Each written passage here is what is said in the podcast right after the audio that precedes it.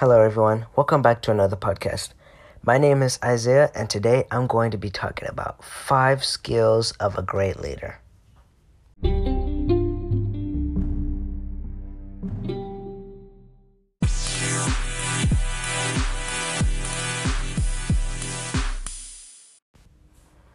All leaders have their own qualities, but there's a few skills that most leaders have in common.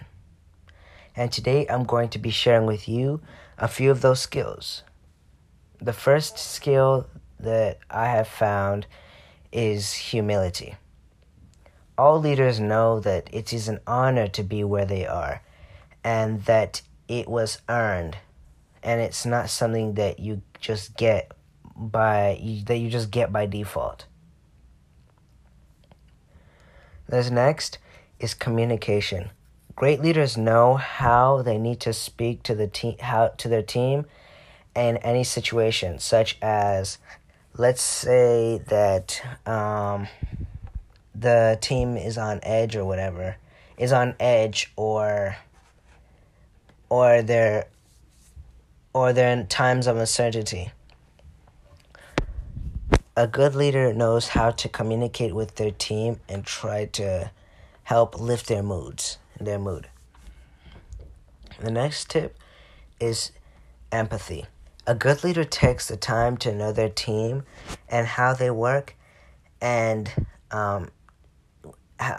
this also helps to build trust, because by taking the time to know your team, they know they can rely on you because you take the time to listen to them. Some leaders have this, a good amount of leaders have that skill.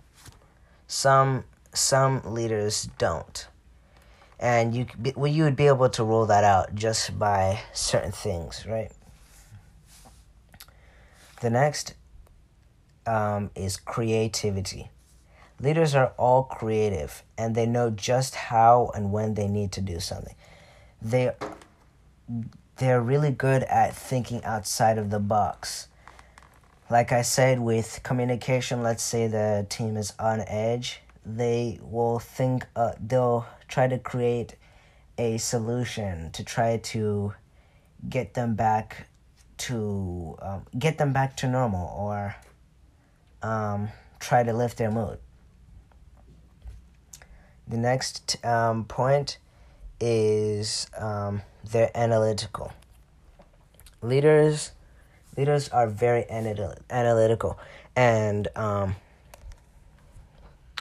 leaders